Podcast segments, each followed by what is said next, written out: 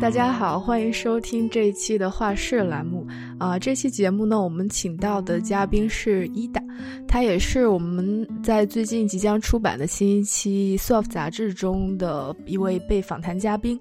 啊。然后在上一次我们的聊天中呢，伊达有分享他在不同国家和文化之间工作生活的经历，以及他是如何去反思。呃，和适应呃，而且就是对比这些不同国家之间的文化的，然后，但是因为我们上次的聊天其实已经是两年前了，那这两年的时间里呢，我们整个的世界环境以及啊，伊达他自己的生活经历也发生了很多的变化，所以我们这期节目就跟他啊，再来聊一聊他最近的状况以及。嗯，对这两年我们对艺术界还有整个我们生活环境变化的一些思考吧。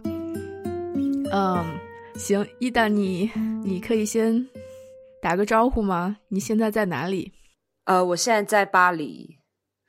我现在在巴黎，然后我今年八月的时候从柏林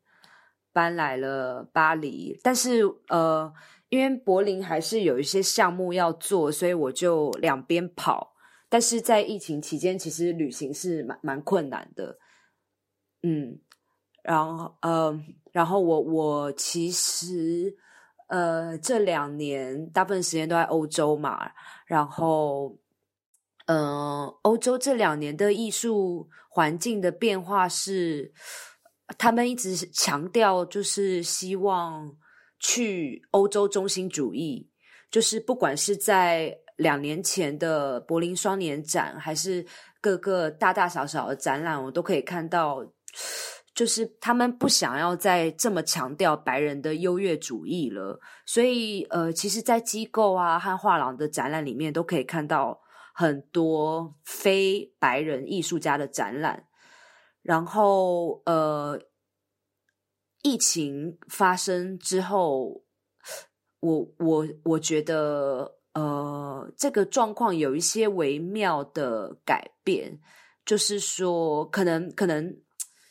之前会有比较多亚洲艺术家的展览，或者是呃群展或是个展都有，但是感觉疫情之后会有一些些的变化。但是我还我我还没有做出一个很全面的研究，所以我我不能讲的太具体。然后还有就是呃，今年啊，呃，因为我过去帮 Society 这个柏林画廊工作，然后呃，这个画廊的经营模式是很特别的，就是呃主呃主要是以参加博览会来增加。知名度还有增加销售，也就是说，在去年二零一九年的时候，这个画廊参加了起码十个艺博会，然后呃，我也我也因此有幸去去了很多城市，然后呃看了不少展览，然后认识了不少人，但是呃这样子的经营模式，突然到二零二零年就完全走不下去了。因为二零二零年，大家知道发生疫情之后，其实很难旅行，然后所有各大呃艺博会，包括 Basel 跟 Freeze 艺博会都取消了，所以今年等于说，嗯，没有办法再继续参加艺博会，呃，经营这个画廊了。就是呃呃，我我前老板他也开始。s o c i e t y 画廊，他们也开始在想另外一种经营模式，对。然后那是什么呢？就是我因为我看到也有很多，就是做什么今年很多线下办不了的，就开始做线上的什么展览嘛。那种那种效果怎么样？其实做线上展览效果不是很好，因为呃，你其实看作品还是要去。现场看看本人，嗯，还有看作品跟整个空间的一个对话，还有呃跟空间发生的一个化学化学反应。但是如果你全部都是做这种线上展览的话，除非你的 curatorial 就是策展概念非常好，不然的话，这些线上展览，我觉得就都是图片，然后你就是在看这些一张一张作品的图片而已。所以，以你的了解，就是除了线上展览，那种线上博览会的销售，其实也不那么理想的嘛。呃，其实线上呃艺博会的销售，今年就我所知，我的研究是，呃，其实卖的不差。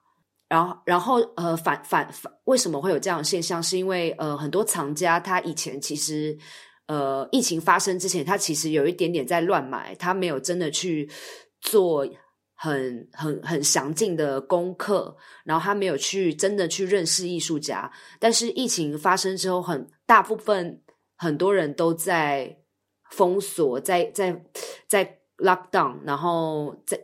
在家里没有事情做，然后花，所以有更多时间花在艺术上面。就是你开始看书，然后研究一些艺术家。所以今年今年的艺 online viewing room。大部分很多画廊都表示说销售还不错，但是还是不太可能回到二零一九年那样子的光景，因为整个全世界的经济是在衰退的嘛。但是，呃，我觉得疫情控制的好不好，也是会影响整体的经济。像是中国现在整个已经把疫情控制住了，所以我们也看到，像上海上礼拜刚结束。Shanghai Art Week，然后呃，我听很多同行说，就是呃，很多展览都办得非常成功。然后非常神奇的事情是，Westbound 跟 Art 零二幺今年都卖卖的非常非常好。嗯，我的内线消息是，听说 Art 零二幺他们呃卖的比去年还好。就你你作为。因为你你在国外嘛，你然后你在国外看这个上海卖的这么好，以及你不不知道你你你的周围的国外的同事同行，就如果他们看到这个状况是什么样的一种心情？是那种羡慕嫉妒的心情，还是还是还有什么别的？嗯，我其实我我我先来讲一下我的背景，就是。我当初搬去柏林，其实我没有想要做，没有想要做画廊的呃 full time 的 sales，然后当初是比较想要做呃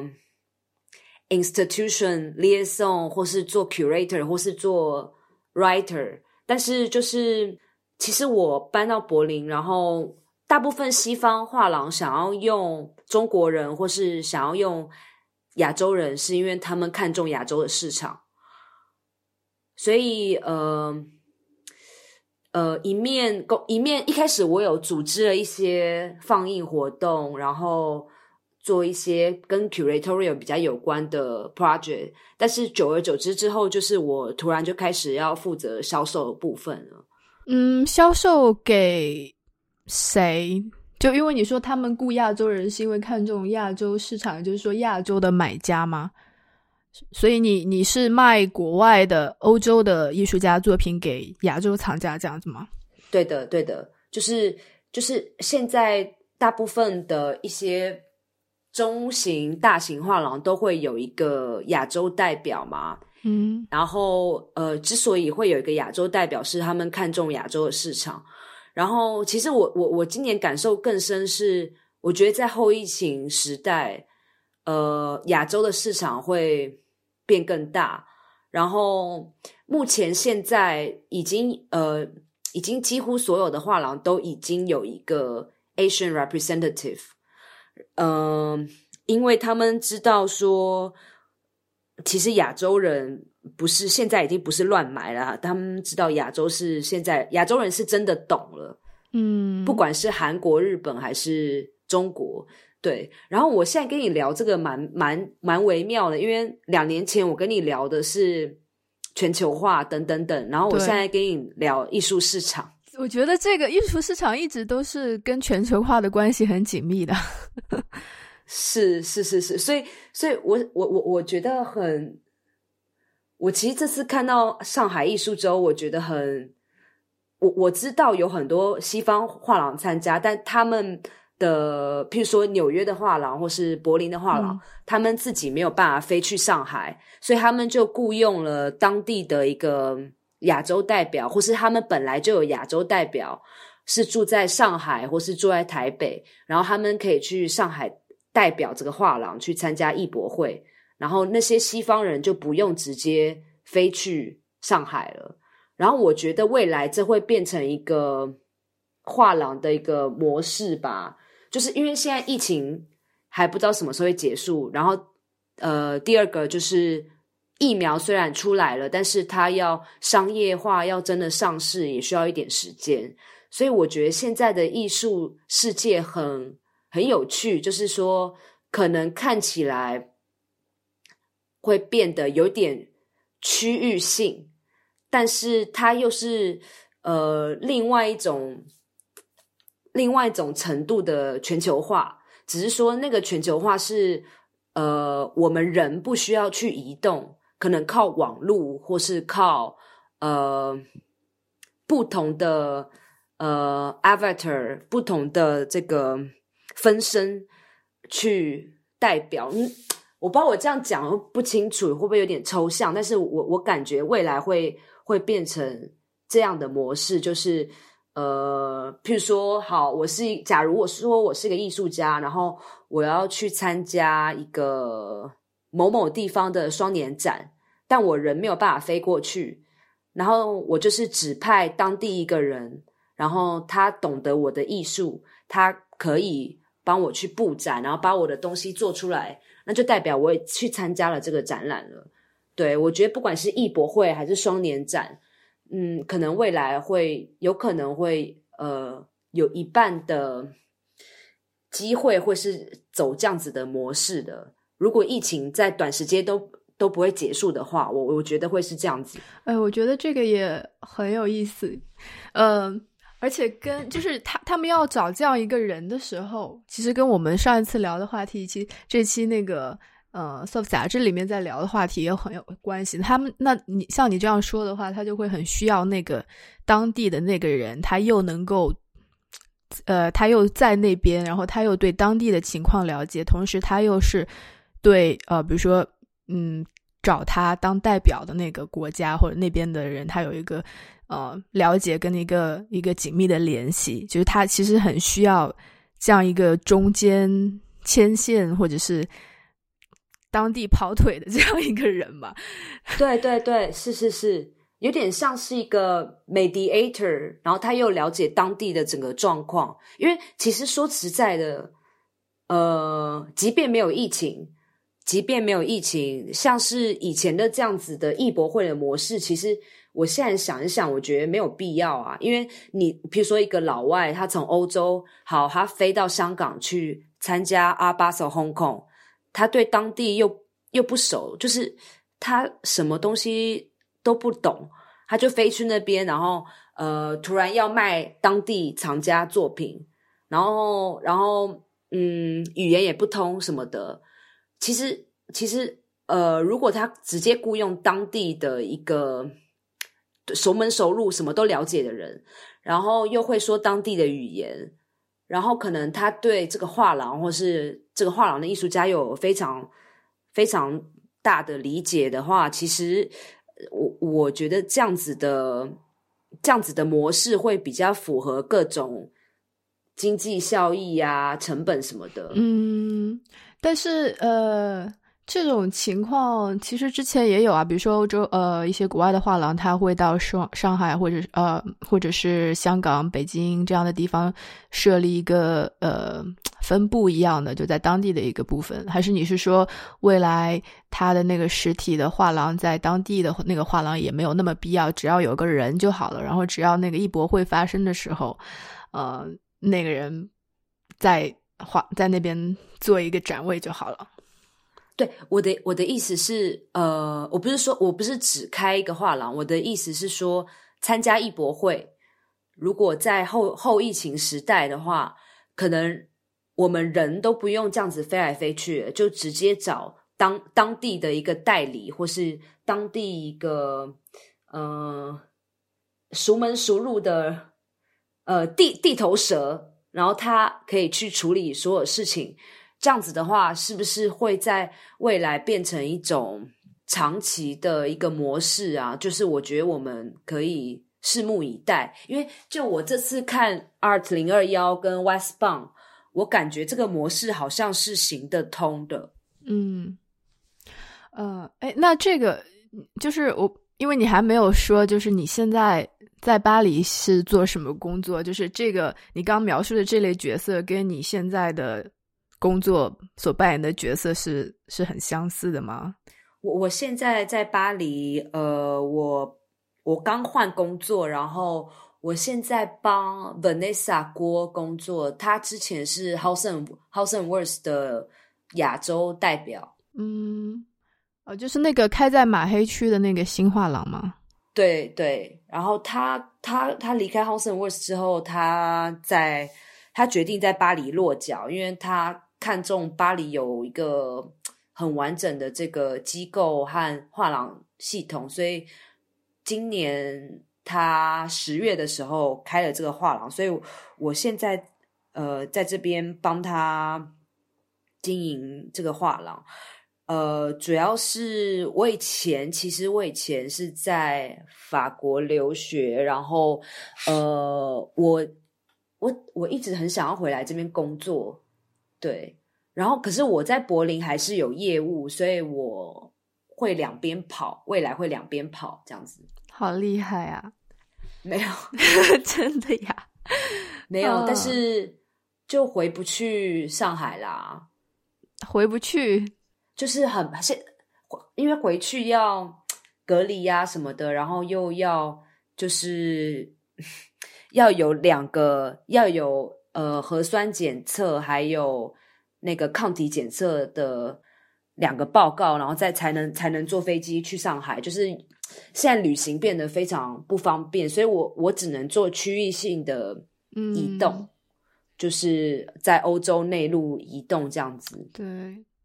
嗯，就你刚刚讲到的那那就是扮演这样一个角色的人，我觉得是其实也是全球化时代的产物的感觉，因为就是这样一个人，他要有这样的经历，他肯定要对两就是有不同国家文化的这种学习生活经历才行吧。但是即使比如说从今年开始为一个原点的话，你你往后看，就是很多留学生他的学业都被中断了，或者他不知道以后这个留学的趋势还还是什么样的，就是。嗯，就是怎么样要有，就是培养出这样一种人才的话，在我长期往未来来看，好像，嗯，这个大环境也是不是那么允许了。嗯，可是你有没有发现，今年疫情发生之后，有非常非常多的 online lecture，还有很多线上学习的一些。呃，各种视频啊，而且以前以前可能是要收费的，但是疫情最严重那个时时间，就是大概三月四月的时候，很多美国常春藤学院他们有好多这种 online courses 是免费的，然后还有各种学者啊，什么艺术家 curator 他们做了很多这种 Zoom lecture、Zoom conference。呃，其实其实就是今年，如果如果如果如果经济条件允允许的话，其实线上非常非常多的资源可以让让很多人可以去学习。嗯，即便说你不用，就不一定要去法国或德国或去美国留学，但是可以靠着这种自学的方式学习到蛮多东西的。嗯。呃，这个确实是，但是我觉得还是你需要有一定基础。首先，你英语要够好，然后他们在讲到的很多的话题，我会觉得，或者是呃内容，其实都是只是跟他们当地所在的那个环境、整个那个艺术循环机构这个这个系统是有关的。这而且而这些东西，如果你没有去那边生活过，你可能。是不了解他们之间是怎么样一个关系，然后这又没有对应的在中国的这些这种机构之类的，我会觉得，嗯嗯，就不是能够完全，呃，哎，那不，我想在在，就是我比较好奇，你你你之前在巴黎呃上学的时候是几几年啊？哦，好多年前哦，呃，二零一二零一一到二零一三年，嗯，然后你这次再回去，就是比较。正式再回去长期要生活的话，你就是再对比一下。我不知道中间你应该可能也还回去过吧？我就就是想比较好奇，说如果是以这样一个时间跨度来对比的话，现在的巴黎跟你当年上学时候的巴黎，呃，比较一下，你觉得呃有什么变化吗？嗯，其实变化不大，是吗？对，因为因为巴黎是一个。巴黎是一个，它有它过去有一个辉煌历史的一个城市。然后，其实这嗯，这二十年来，我感觉巴黎没有太大变化。但是呢，呃，今年、去年跟今年有点特别，就是 OK，去年去年开始像这种 Mega Gallery，David Sooner 去年在巴黎。开了他们的分部，然后今年其实有另外三家国际画廊也也在巴黎开了分部，呃，但是因为疫情的关系，他们没有举办这种盛大开幕。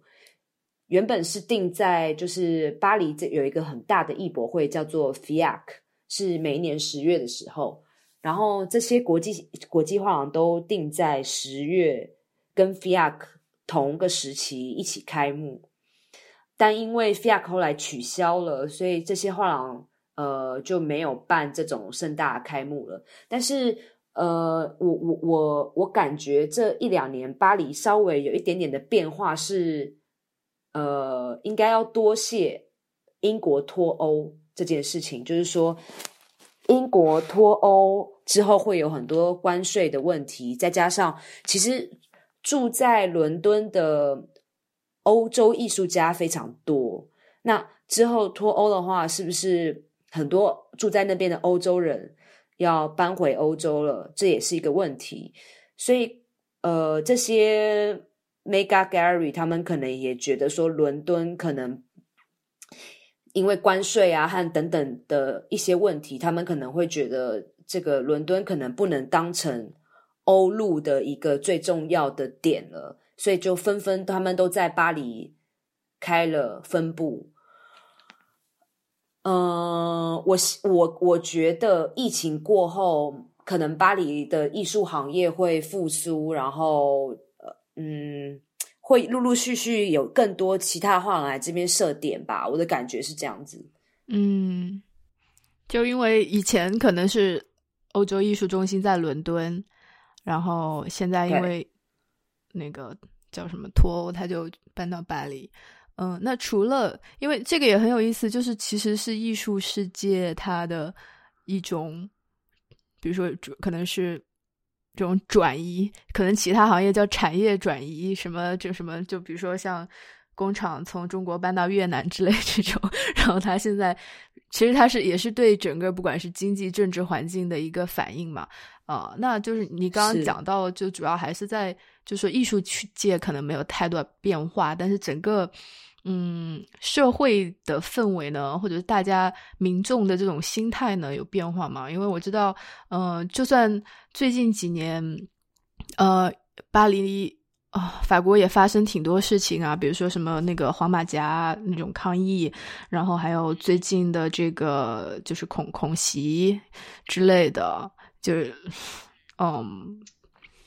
就我觉得这这些这些情况可能是，比如说你上学那会儿还不太存在的问题吧。然后，然后尤其是当地的就是艺术家或艺术界，呃，就是也是大家都生活在这样一个社会的环境氛围里面，有对这些微妙的一种就是社会的这种变化有有有什么反应吗？呃，其实我觉得艺术世界，呃。嗯，用一个比较难听的方式讲的话，艺术世界还蛮平行世界，就是它好像跟整个社会和当下发生的事情是有点脱节的。我一直觉得艺术是艺术世界是活在一个 bubble 里面，就就是你刚刚讲的，不管是孔袭啊，还有黄马甲，这还有还还有还有，就连 COVID 都好像跟艺术界没有太大的关系，因为因为其实法国的疫情一直都很严重，就是呃第一次封城，后来解封之后。疫情稍微有缓和了，然后确诊数、确诊人数有下降，然后那时候开始有一些大型的活动都可以举办了，不管是在蓬比蓬比杜或是一些机构的展览，就是都重新、重新、重新举行了。呃，然后到九月份，巴黎有一个很大的艺术博览会，然后。十月有一个呃专门 focus 在亚洲的艺博会，叫 Asia Now，这些都发生了。呃，就我们亚洲人看起来会觉得有一点不可思议，因为你看法国的疫情一直这么严重，然后他们还是举办了这样大型的活动了，他们不会想说 OK，先先把疫情控制住，然后活动先。暂停，明年再看看。就这也跟法国呃的民族性有关吧。法国人的民族性还蛮乐观的，就是他们就常常会说 “c'est la vie” 怎样的。所以其实我我那时候还蛮震惊，说十月份疫情那么严重，H R Now 还是照样举办啦。所以呃，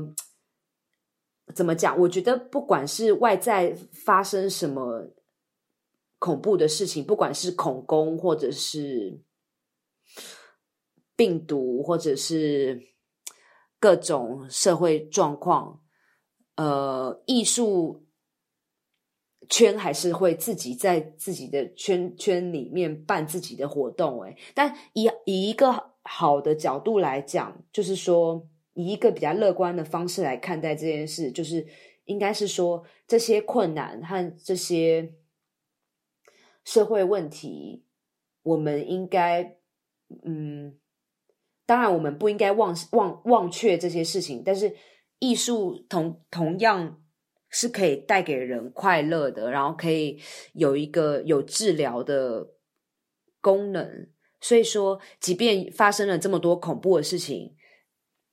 艺术展览或是艺术的 event 都还在发生，表示说我们做艺术的人其实是某种程度是乐观的。如果弄这用另外的角度去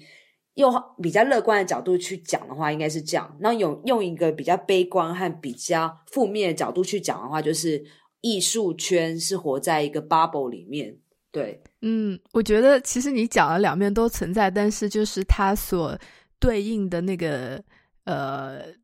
参与艺术圈的这个对象是不一样的。就是 关于那个艺术还可以疗愈，可以可以。嗯，怎么讲？就这这个部分，就其实讲的是对可能比较多普通人来讲，就是说，如果美术馆这样的地方还开着的话，啊，如果他在家里憋得慌，他可以去看一看艺术，感受一下。但是艺博会这类的，其实跟他他开的话，跟普通民众没有太多关系吧？就是他主要还是是啊，给藏家给给最有钱的那那部分的人去。呃，社交购买的一个场所，然后就就你讲到这些，我觉得，嗯，其实这样一个你讲到的，就是说他可能是活在一个 bubble 里面，跟今年尤其二零二零年，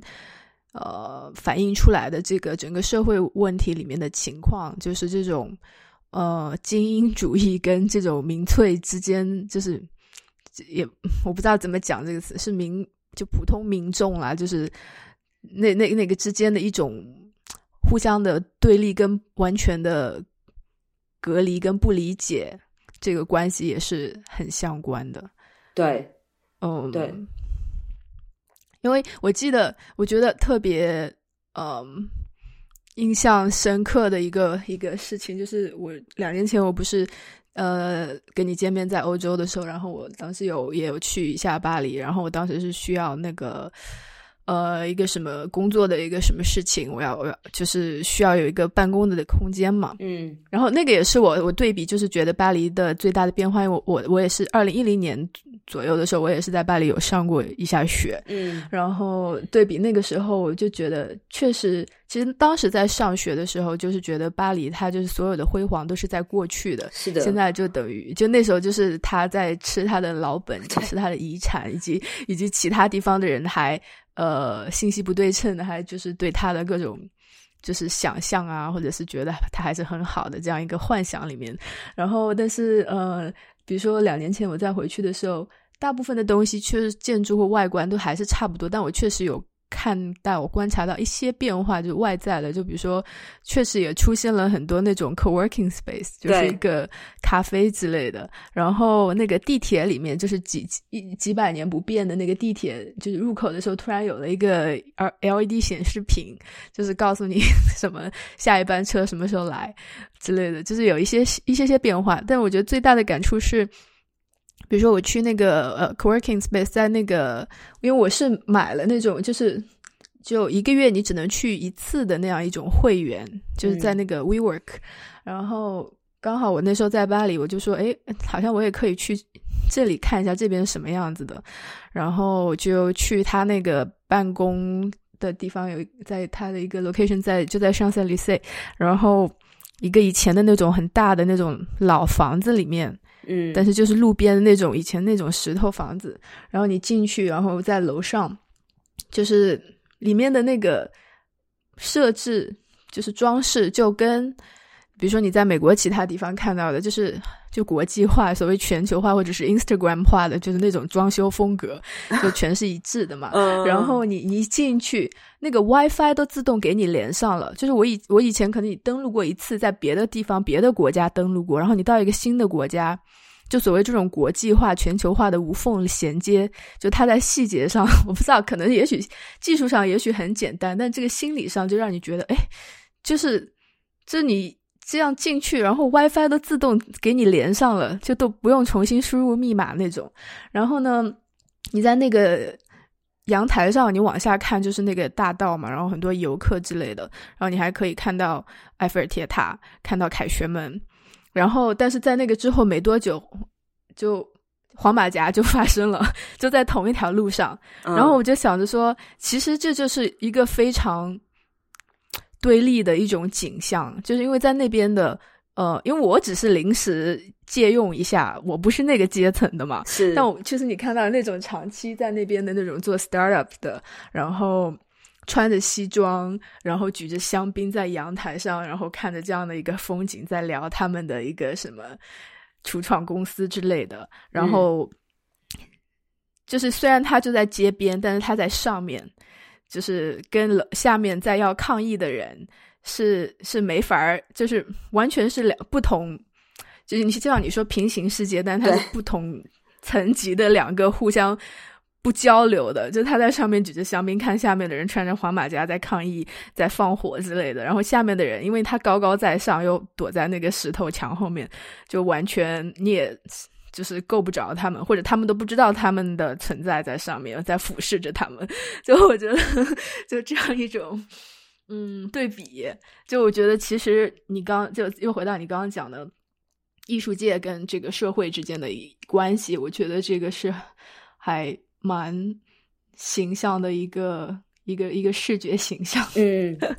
一个比喻。对，因为这真的是完全是一个平行世界。不过，这个我觉得黄马甲这个呃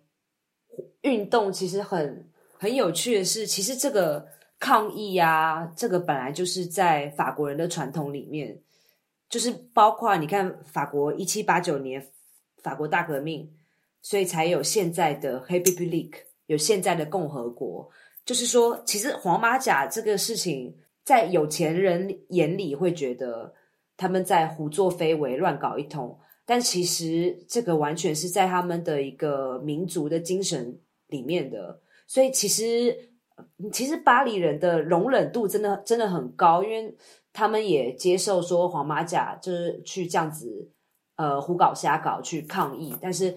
其实大家不会呃。真的说哦，他们这些报名啊，在干嘛什么的，就是其实很多人都是支持这个运动的。然后，呃，去年去年还有发生一件很很重大的事情，就是呃，法国的公交系统，包括呃公公共汽车、还有地铁、还有 RER，他们这个工会出来罢工，所以去年有大。将近长达一两个月的时间，整个公交系统是瘫痪的。嗯，确实，就是我们印象里面，就是作为外国人来讲，就会确实觉得就是法国人整天在抗议，不想干活之类的。但是，就是以我的理解，就是它所发生的时间跟世界上其他地方在发生的相似的抗议，我不知道。就我觉得黄马甲他们就是抗议，好像一开始是因为什么燃油税提高之类的吧。啊，然后，但其实背后真正的还是就是比较以那种中产阶级或者普通一点民众，他觉得生活成本上升啊，或者是嗯，就还是普通生活民众生活跟精英生活 之间的这种，就一种反差。就其实精英们不需要在乎那个油价涨一点点的这种事情吧。呃，就我觉得跟同期，比如说，嗯。那次在什么川普支持者就这一类，觉得他因为他们在全球化这种环境下，嗯，就被落下了的那些那种心态，我不知道，可能感觉有某种相似。嗯嗯，我们是不是聊的有点离题了？对，有点扯到，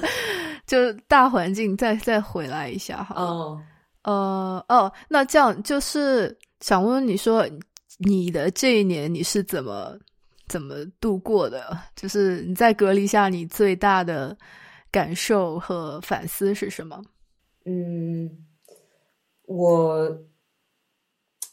这一这些其实我在疫情呃最严重的时候，欧洲疫情最严重的时候，三月的时候，我我回去台湾了一趟，嗯嗯，我当时其实。当时我很害怕的不是不是病毒，而是种族歧视。就我我走在路上，有很多人就直接叫我 coronavirus。你这是在柏林还是巴黎的时候？柏林，柏林。我那时候还没有搬来巴黎，我那时候在柏林。对。然后我我就有点精神有点崩溃，因为我我一直觉得柏林是一个非常 open minded 的城市，然后柏林有非常多不同国家的人。嗯，呃，柏林不像德国任何其他城市，然后，嗯，我从来没有在柏林碰过种族歧视的事件，直到三月，嗯，一夕之间，就我的三观整个毁了，你知道吗？就是真的，真的，真的，真的，因为 我我超，因为我搬去柏林，我就是欣赏他这种。自由，然后平等的这种风气，然后不会特别歧视亚洲人啊，什么什么的这种这种环境，我很喜欢嘛。然后，可是病毒真的会揭露人性的黑暗面和人性的丑陋面。那时候，我突然感觉啊，我认识的柏林怎么一夕之间就变了，你知道吗？嗯，呃，然后。只有只，而且不是只有经历过一次，经历了三四次有了吧？然后我就觉得我我没有办法，我快崩溃了。然后，所以我就都是什么样的人会说这样的？是是那种一般是男的吗？还是有什么年年龄是大概都都是男的，都是男，是年纪大一点吗？还是年轻也有？有有很年纪很轻的十几岁那种小屁孩，也有那种中年人。中老年人，然后白人、黑人都有。天呐，那你怎么反应？我一开始就嗯嗯，什么话都没有说啊。然后后来我就呃，我就我就故意靠近他们，然后咳嗽这样子。你不怕他们打你吗？还是他们会？没有啊，你你你既然叫我 coronavirus，那我就传 传染给你啊！天呐，就是我我其实有点恼恼羞成怒了嘛。我想说，好啊，你就你就把我当成病毒，那我就传染病毒给你啊。嗯，还蛮厉害的。然后真的这个嗯，这个心情真的是对可以这个这个是太可怕了，这个真的还蛮可怕，所以我就回去躲了一阵子嘛，然后我就在台湾待了大概四五个月，然后其实，在台湾的日子很很很简单，就是我就是一直就是在看这个线上的 lecture，还有 Zoom meeting meeting，然后呃看看书，然后嗯没有做什么事啦，就是就是这其实二零二零年对我来讲就是休息，嗯，对啊，然后我差不多休息好了，然后决定搬来巴黎，开始新的工作，就是呃，一切重新开始啊。嗯，嗯，那其实还蛮好的，就是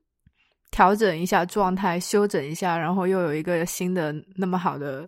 机会，有接着还是接轨的，就还是还是在艺术里面工作。嗯，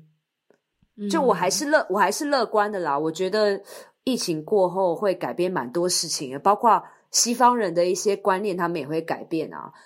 其实那时候，那时候在路上有人叫我 coronavirus，是因为我我戴我戴口罩嘛。就是其实欧洲人他们对口罩概观念跟我们很不一样，他们觉得戴口罩的人就是就是生病的人，他们就是病毒携带者。所以那时候我戴口罩难免会遇到歧视什么的。就我后来自己自己去理解这件事情，就是说，其实他们也他们看到我也怕我，因为他们看到口罩就像看到鬼一样，因为他们觉得戴口罩的人就是生病的人。但是经过了这半年多的呃宣导，其实不管是德国和法国，他们都在后来都在宣导说，戴口罩除了是保护你自己，也是保护别人。所以他们现在对口罩有不同的观念了。但是在疫情刚发生的时候，你一个亚洲人戴着口罩，他们看到你就会觉得、呃看到鬼。真的变化很大，因为而且这个嗯挺奇怪的一个过程，因为我在这边我也有经历，就一开始都是不愿意戴口罩，比如说我我出门戴口罩也会心里觉得有点压力，然后后来这个整个媒体宣传介绍之后。呃，突然戴口罩变成一个政治正确的事情，你不戴口罩才有问题。就然后你你要去超市或是哪里，要看到一个人不戴口罩，你就觉得，嗯，你是不是川普支持者还是怎么样？嗯，对就就这个变化也挺快的。对，我觉得二零二零年就是人要试着在变化中去调整自己的心态。嗯对，而且是真的是真的是一直都在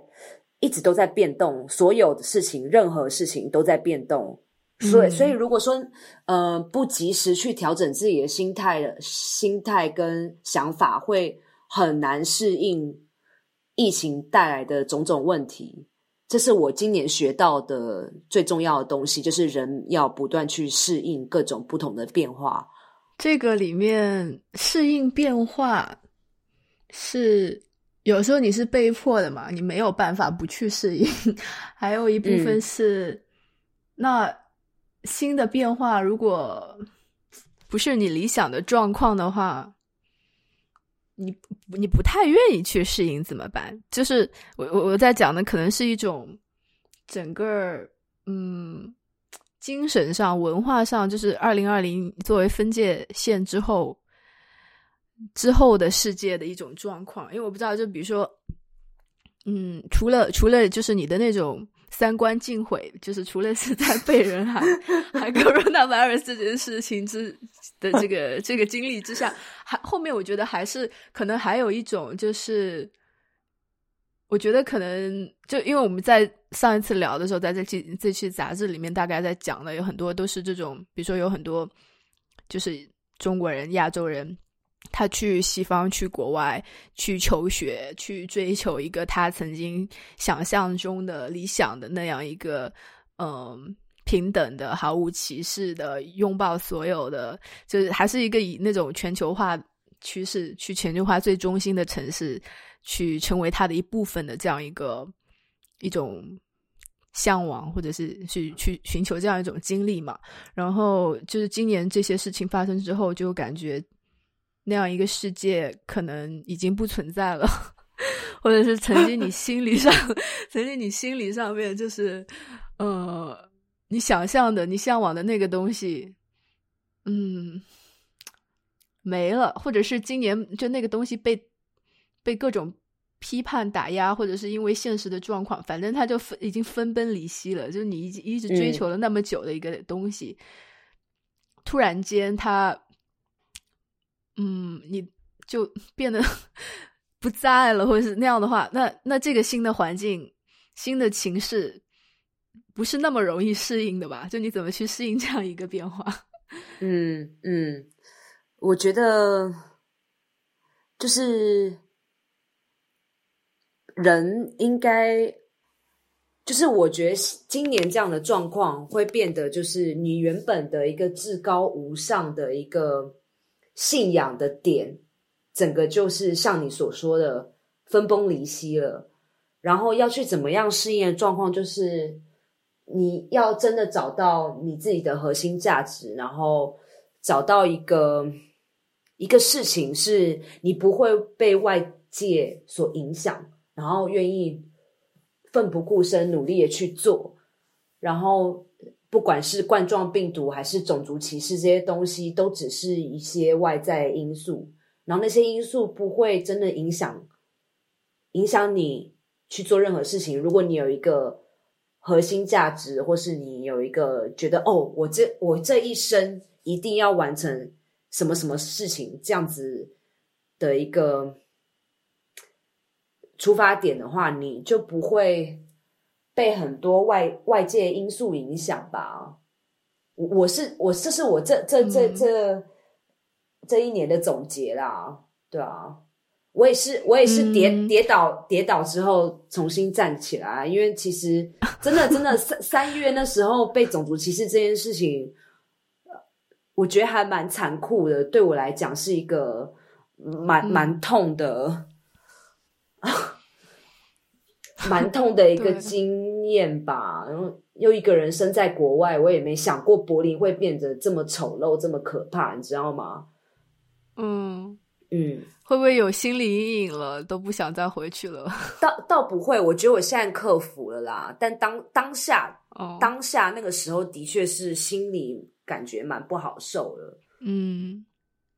呃，哎，你刚刚讲到，就是你要有一个心里面，就是你最坚持的，觉得。这辈子必做不可的事情，就认就接着做那个事情就好了。那对于你自己来说，因为你开始的时候也说了，今年让你觉得就是你不想做的事情就一定不做，你要做的事情就坚决要做。就是以你自己的经历来讲，那个事情是什么，以及你嗯，比如说哪些事情是你决定你就不用再去做了的。嗯，我觉得我很确定、很明确，我就是想要做艺术。不管是不管是做比较商业的，或是学术的，嗯，这个就是就是呃，就是 in general，我就是要做艺术。我觉得其他什么事情都没有办法影响我这个决定。就是我可能以前，因为我以前曾经转行过，我曾经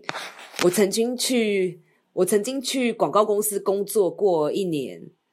对，然后那时候就是讨生活嘛，赚挣点钱就这样子。因为广告广告签的好，广告签的 薪资工资比较高一点。对，然后那时候是就是说就是妥协了，去呃勉强自己做这件事情。但是今年我想通，我就觉得我就是要做艺术。呃，我不管我我活我能活到几岁，我就觉得我一定要做做这件事情。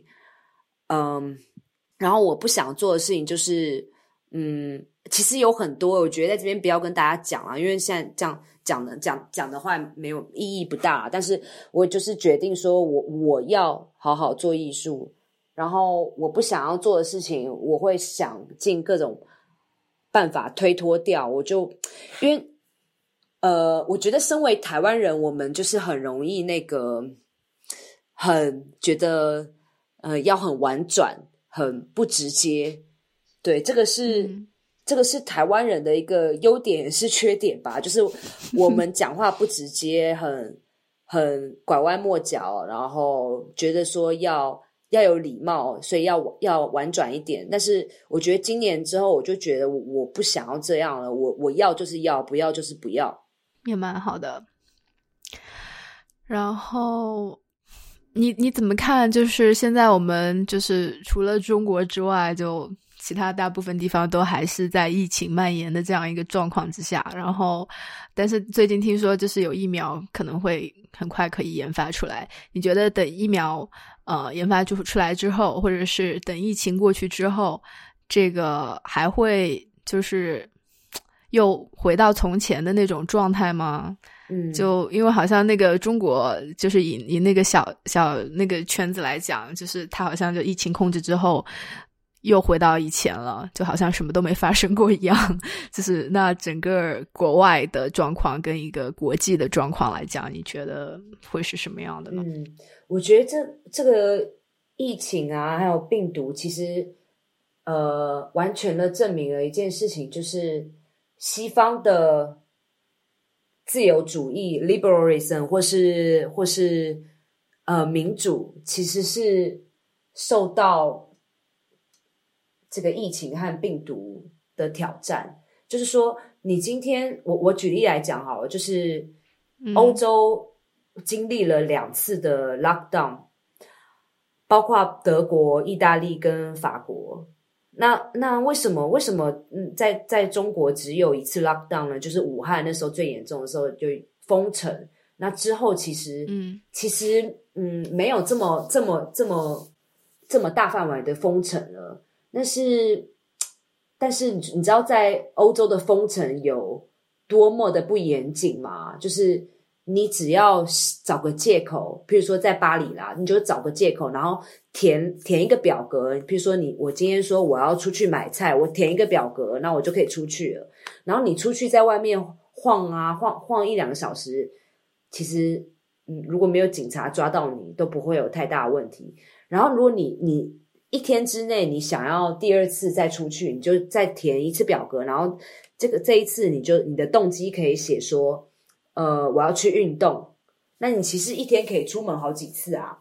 就是说，你你在一个民主制度的呃国家里面，你是没有办法真的做彻底执行到非常严格的封城的。所以为什么为什么为什么欧欧美国家他们没有办法？把疫情控制住，那就是某个程度来讲，因为重视人权跟民主，其实没有办法那么好控制人的意志和人的行动，你知道吗？所以，我我其实觉得这个会不会是一个这件事情会不会是一个隐喻？它或许是个隐喻，就是说。呃，民主走到了二十一世纪之后，他会需要找一个出路，或是说民主，它它在呃疫情时代会变成一个有问题的一个体制，这是我今年也在思考的另外一个问题。嗯，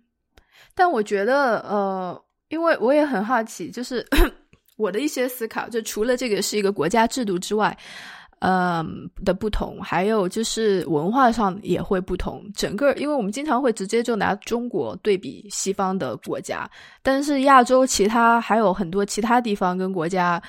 呃，感觉控制的也还蛮好的。就我不知道韩国是不是控制的也蛮好的，我不知道台湾怎么样。韩国，我觉得韩国很好，韩国控制的非常好，对。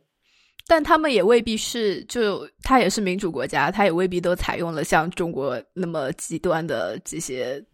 措施。所以我刚才那他是怎么控制的？所以我刚才讲的，所以我刚才讲的是西方民主的没落。所以我不，我讲的不是整个全球的民主的没落，因为对像你所说的东亚，呃，南韩啊，或是日本，他们后来也把疫情控制的蛮好，他们也都是民主国家。但是我我我我我觉得，因为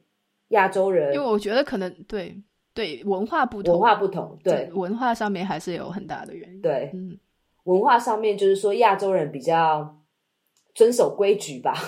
就是嗯，因为因为因为西方人他们可能会觉得，呃呃，上有政策，下有对策，我随便做一下就 OK，我就假装好像我都有在遵守政府的规则，但其实我一直在踩法律的，我一直在踩法法律的底线，就是其实我一直没有在真正完全遵守政府的规定。比如说，我我还是继续在家里办轰趴，就是这个是我我的邻居常常在做的事情。就是法国，就是巴黎现在已经封城了，但封城之后，就是他还是周末在他家里自己办轰趴。那这个事情就还蛮微妙的啊，就是晚上其实警察也不会出来抓人嘛。那你这样晚上办轰趴，如果没有人去检举你，你还是可以继续办啊。那轰趴如果有有一个人他是确诊的话，那整个轰趴所有人是不是都被感染了呢？嗯，那就是我们就问题还是说，他就是疫疫苗出来之后还会回到跟从前一样吗？就你刚刚说，可能这是一个对西方式民主的一个挑战跟隐喻。那如果就是。我不知道你你觉得艺术世界在这之后会发生什么变化吗？因为就是在疫情期间，其实呃，西方这些艺术世界呃，也还是有蛮多话题事情，就是有很多事情在发生。比如说呃，一些大的美术馆机构，它要就是也是关门，然后紧那个要裁员之类的，然后就会看看到很多问题，就说哎，嗯，就可能是或者觉得。少数族裔啊，或者是本来薪资就不高，但是他就比如说保安啊，或者是 就是怎么讲前台卖票的这些，其实他是最基层的在干事情的人，可能首先被裁掉。那些呃管策展啊，坐在办公室里面的这些人，可能还是拿着很高的工资，但是他也可以就在家办公。嗯，然后艺术家也有很多，嗯嗯，就是有些比如说。很多艺术家，比如说，不管他是平时有一个在餐馆兼职，或者在美术机构兼职，这这个这种时候，也都突然没有了收入之类的，就是也暴露很多问题嘛。就是你觉得这这这个之后，哦，不知道大家会有所 反思、有改变吗？嗯嗯，你你你你你说的这个状况，我知道，我之前看到某马裁了很多。跟教教育相关的职位，就是 educator 什么的，然后还有 New Museum 也裁员嘛，呃，Wit Whitney 也裁员，但是就是，嗯，我觉得欧洲跟美国的那个制度还是不太一样，就是说，美国它，嗯，很多美术馆都是都是算是呃私人企业，但是，嗯，欧洲这边所呃。德国，我举德国和法国的例子好了。就德国跟法国，他们美术馆大部分都是国家的，都是公立的，所以说这种呃临时遣散员工的事情比较少见一点。嗯，而且欧洲福利比较好，就是你不去工作的话，他还就是我听说是给你发百分之六十的工资之类的。对对，就是说今年当然有很多产业很多。呃，公司在裁员，但是呃，艺术圈来讲，嗯，我倒觉得呃没有那么严重。当然，有些有些私人的画廊，私人画廊有在裁员，裁员没有错。呃，然后今年的艺术学校毕业的学生，不管是念艺术史还是艺术艺术行政和艺术管理的，今年毕业都的确有点难找工作。但是如果你原来就已经有工作的人，嗯，倒是没有被裁掉，哎，没有没有像美国这么严重啦，就是跟这个跟国家的制度有关。对，嗯，然后还有一个观察，就是因为我们就是 在聊疫情的时候，今年就总是不断的会拿中国对比西方这样子的两个极端案例，嗯，然后我想说。就是如果这个是，就是一个是他们的制度不同，然后大家的这个观念不同，还有中国又那么快恢复，国外还没有恢复，就是就觉得这个两边的这个差距怎么好像越来越大，然后越来越怎么讲，两边越走各自向相反的方向，越走越远，越滑越远的这个感觉。然后呃，然后观察，比如说在上海，在国内的艺术圈发生的各种状况。以及那里的艺术它的一个一个生态吧，就是它是嗯。怎么样被创作出来？谁在出资做这件事情？然后出作品做出来之后，是谁在消费欣赏？嗯，就好像国内那个艺术生态也慢慢的就很有变成一个很有中国特色的艺术生态了，就是很有自己的一个特点，跟国外的是还蛮不一样了。就比比如说一些具体的这个例子，就是好像。呃，比如说，好像就今今年还是就这两年又重新上海又新开了，在市中心又开了那种商场艺术中心之类的。虽然这个商场艺术中心不是什么新鲜事，已经在上海是有一些年头了嘛。然后，但是这个时候它又开，又有一个新的。然后还有就是观众跟呃画廊跟艺术之间。欣赏艺术之间的这样一个矛盾，我最近看到有一篇文章说，呃，就是就是在国内的话，观众其实他只想去画廊里面把作品当好看的背景去拍照，然后发到网上就完了，然后然后经常会想要去就是碰那个作品啊，然后会觉得说。然后他们 还还有一些问题，其实你也很难回，有有一点难回答。他们就说：“哎，为什么有就有些作品你是想要我来互动的，有些你就坚决不能碰？就是，呃，就是就，然后再加上艺博会大卖啊什么，但我觉得就艺艺博会大卖就卖那么高的价格，但是普通的就是就是真正的年轻艺术创作者，他们的收入可能生活还是没有保障的。”而且也没有一个这个社会的体制，呃，不像欧洲那样有一个福利的体制来给他们一些保障。就是，但是同时你又觉得上海整个艺术是在欣欣向荣的。哦，就我会我的观察，我会觉得这两边已经是很不一样的，呃，一个一个机制。嗯嗯，我我我我我我的感觉是未来就是。未来会变得更全球化，但是又更区域化，就是每个地方会发发展自己呃有地方特色的呃作品、艺术家和展览，但是就是就是 on top of it，on top of it，它是一个全球化的架构，但是每个地方都会变得更区域化，而因为要去。呃，适应当地人的口味，或者是当地的制度啊，什么等等等等等。嗯，我我觉得会往往这个方向发展啊，我自己的观察。嗯，不知道哎，就是好像或许就是全球化，它或许其实一直以来就只是少数人的全球化。嗯嗯嗯，就是。可能对于这部分来人来说，只要后面就是疫情过去之后，飞机这个航班还在通行，他们还是可以回到过去的状态。但是对于其他的，但是我觉得不会过，我觉得未来不会再回去过去的状态了。我觉得这个病毒确确实实影响了我们每一个人类，即便回到了正常的生活，我。我我我我我我不觉得会事情会变得像二零一八、二零一九年一样了。对，而且而且，我觉得这种影响不光是就是现实这个现实上面，还有很多是心理上面的。就是即使你可以去通航了，就互相之间因为这个经历之后，大家互相所已经产生的矛盾。